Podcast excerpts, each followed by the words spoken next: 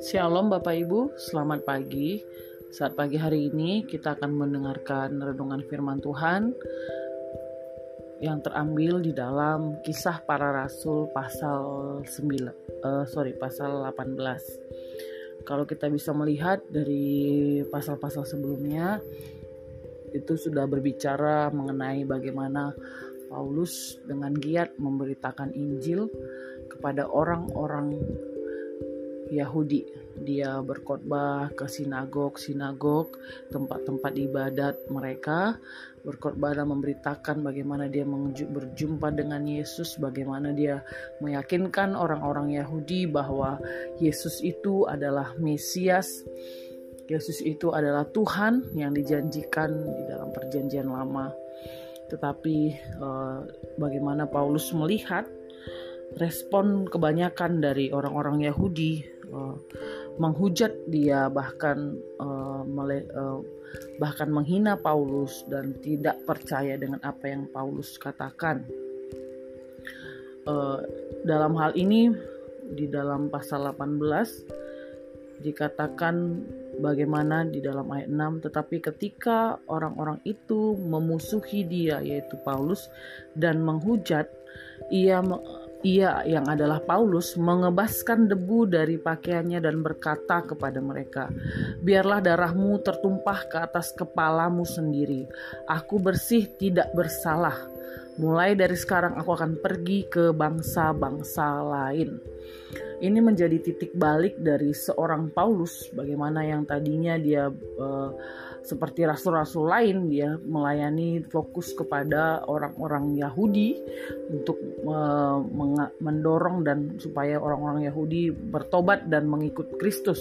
Tetapi ini menjadi titik balik dia bagaimana Paulus melihat uh, pemberitaan mengenai Yesus adalah Mesias, adalah juru selamat, bukan hanya mentok kepada orang-orang uh, Yahudi saja tetapi dia ingin apa pergi ke bangsa-bangsa lain yang artinya memperluas wilayah penginjilannya. Memperluas wilayah di mana dia akan memberitakan bahwa Yesus itu adalah penyelamat. Dia adalah Tuhan dan dia juru selamat. Nah, seperti itu Bapak Ibu Saudara dan kita bisa melihat dan uh, bukan berarti ketika Paulus mengambil komitmen pilihan itu bukan berarti dia hidup dalam keadaan tenang. Dia tahu resiko yang akan dia alami, dia tahu konsekuensi, tantangan, kesulitan yang akan dia alami ketika dia memperluas wilayah penginjilannya dia tahu akan lebih banyak masalah yang terjadi. Tetapi kita bisa melihat bagaimana Tuhan berfirman kepada Paulus di dalam pasal 18 di dalam ayat yang ke-9. Pada suatu malam berfirmanlah Tuhan kepada Paulus di dalam suatu penglihatan. Jangan takut, teruslah memberitakan firman dan jangan diam sebab aku menyertai engkau dan tidak ada seorang pun yang akan menjamah dan menganiaya engkau sebab banyak umatku di kota ini. Ini menjadi firman yang menguatkan Paulus di dalam tujuannya, visinya untuk menginjili ke bangsa-bangsa lain. Tantangannya akan semakin besar, pergumulannya akan semakin besar, kesulitan yang dihadapi akan semakin besar, penderitaan yang dihadapi akan semakin banyak, musuhnya akan semakin banyak, tetapi ini yang dipegang oleh Paulus. Kita bisa melihat bagaimana kekonsistenan Paulus di dalam panggilannya.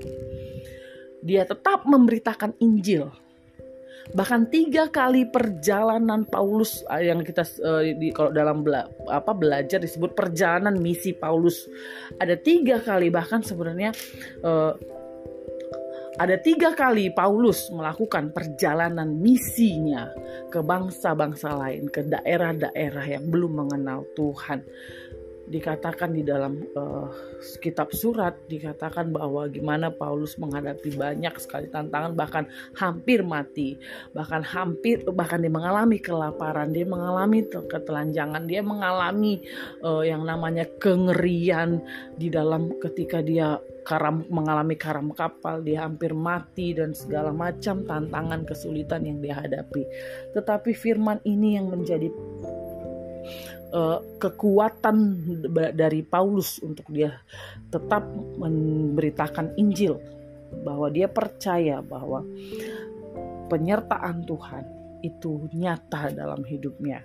Dikatakan bahwa jangan takut, teruslah memberitakan Injil dan jangan diam. Bapak Ibu ini menjadi alarm buat kita, peringatan buat kita. Bagaimana kita selama menjadi orang Kristen? Apakah kita menjadi orang Kristen yang menyatakan kasih Allah, yang memberitakan Injil?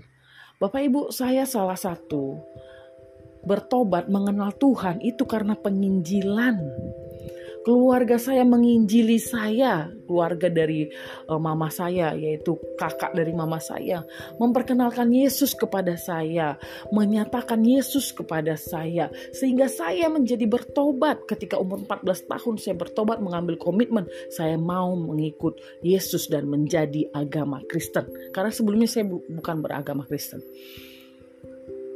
Tetapi karena penginjilan itu, bagaimana Yesus digambarkan menjadi seorang penyelamat.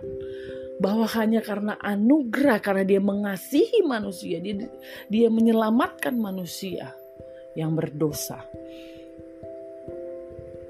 Bapak Ibu mari semangat penginjilan itu kita tanamkan kembali.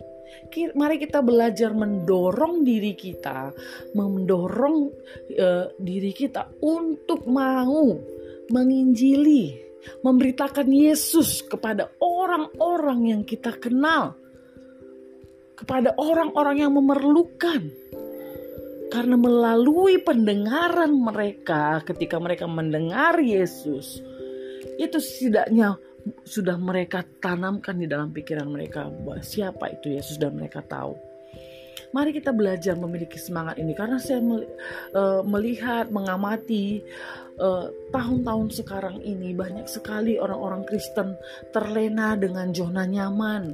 Apalagi pasca Covid ya, Covid kita diam di rumah, tidak boleh melakukan apa pun, tidak boleh berbicara dengan siapa pun. Itu membuat kita menjadi orang Kristen yang akhirnya diam, menjadi orang Kristen yang diam, cuek, tidak ada lagi semangat untuk memberitakan Injil, tidak ada lagi semangat untuk menyatakan Yesus, memberitakan Yesus kepada tetangga kita, kepada orang-orang yang kita kenal, kepada orang-orang yang membutuhkan, yang belum diselamatkan. Mari Bapak Ibu lewat kehidupan Paulus, pelayanannya, kita mau belajar meneladani Paulus kita belajar untuk memberitakan firman Allah, kasih Allah kepada siapa pun. Gak perlu harus ngomong, hai bertobat, Sebab Yesus satu-satunya juru selamat. Gak perlu ekstrim seperti itu Bapak Ibu Saudara. Ketika melihat orang-orang yang susah kesulitan. Berdoa. Doakan mereka di dalam nama Yesus. Ketika ada orang yang lemah. Ketika ada orang yang membutuhkan. Mari kita nyatakan Yesus lewat diri kita. Mari kita punya semangat penginjilan itu Bapak Ibu Saudara. Itulah panggilan kita menjadi orang percaya. Kita menjadi orang Kristen. Panggilan kita yang utama adalah memberitakan Yesus. Menjadi berkat artinya kita memberitakan Yesus kepada siapa pun. Kepada orang-orang yang belum mengenal Yesus. Orang-orang yang membutuhkan. Orang-orang yang dikasihi Allah. Yang belum bertobat. Kita memberitakan Yesus kepada mereka Jangan langsung kita lihat, oh dia Kristen ya sudah aku nggak perlu memberitakan Yesus kepada dia. Bisa jadi dia Kristen tapi dia tidak mengenal Tuhan, dia tidak bertobat.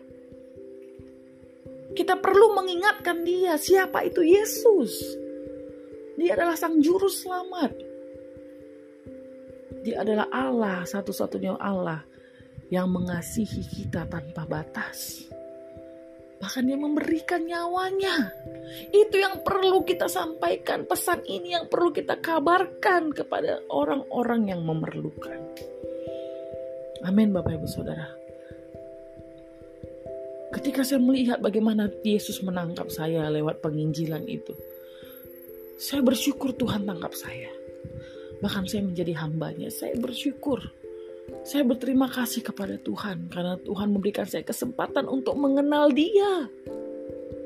Untuk mengenal Tuhan yang sejati. dan saya tidak akan pernah kalau Tuhan pun kasih seandainya pilihan saya kembali ke masa itu meskipun dengan berbagai kesulitan tantangan yang akan saya alami saya tetap memilih mengikut Yesus Amin Bapak Ibu Saudara. Mari kita kobarkan kembali Semangat penginjilan kita. Tuhan firman Tuhan katakan Jangan takut. Amin. Jangan takut. Teruslah beritakan Injil Dan jangan diam Karena aku menyertai engkau. Amin Bapak Ibu Saudara. Demikianlah firman Tuhan pada pagi hari ini. Kiranya menjadi alarm dan peringatan untuk kita kembali lagi memiliki semangat dalam penginjilan. Tuhan Yesus memberkati. Mari kita berdoa. Bapa yang baik, kami bersyukur buat pagi hari ini, buat firman-Mu yang datang mengingatkan kami untuk kami punya semangat di dalam pemberitaan Injil. Tuhan, firman-Mu berkata, Jangan takut dan terus beritakan Injil dan jangan diam sebab Engkau menyertai kami. Kami percaya Tuhan, berikan kami semangat untuk memberitakan Injil kepada siapa pun yang membutuhkan Tuhan mungkin ada keluarga kami, tetangga kami, bahkan anggota keluarga kami yang belum mengenal Engkau secara penuh Tuhan, belum mengalami Engkau, belum berjumpa secara pribadi dengan Engkau. Kiranya Tuhan menjamah mereka, kiranya kasih Allah mengalir di dalam hidup mereka, mereka membuka hati, membuka diri mereka untuk menjadikan Engkau menjadi Tuhan atas pribadi mereka, menjadi Tuhan, menjadi juru selamat mereka Bapak. Terima kasih Tuhan, terima kasih Bapak. Berikan kami keberanian, berikan kami kekuatan, berikan kami semangat yang berkobar-kobar untuk kami bisa kembali memberitakan Injil Tuhan. Karena kami percaya Tuhan menyertai kami. Itu adalah janjimu Tuhan.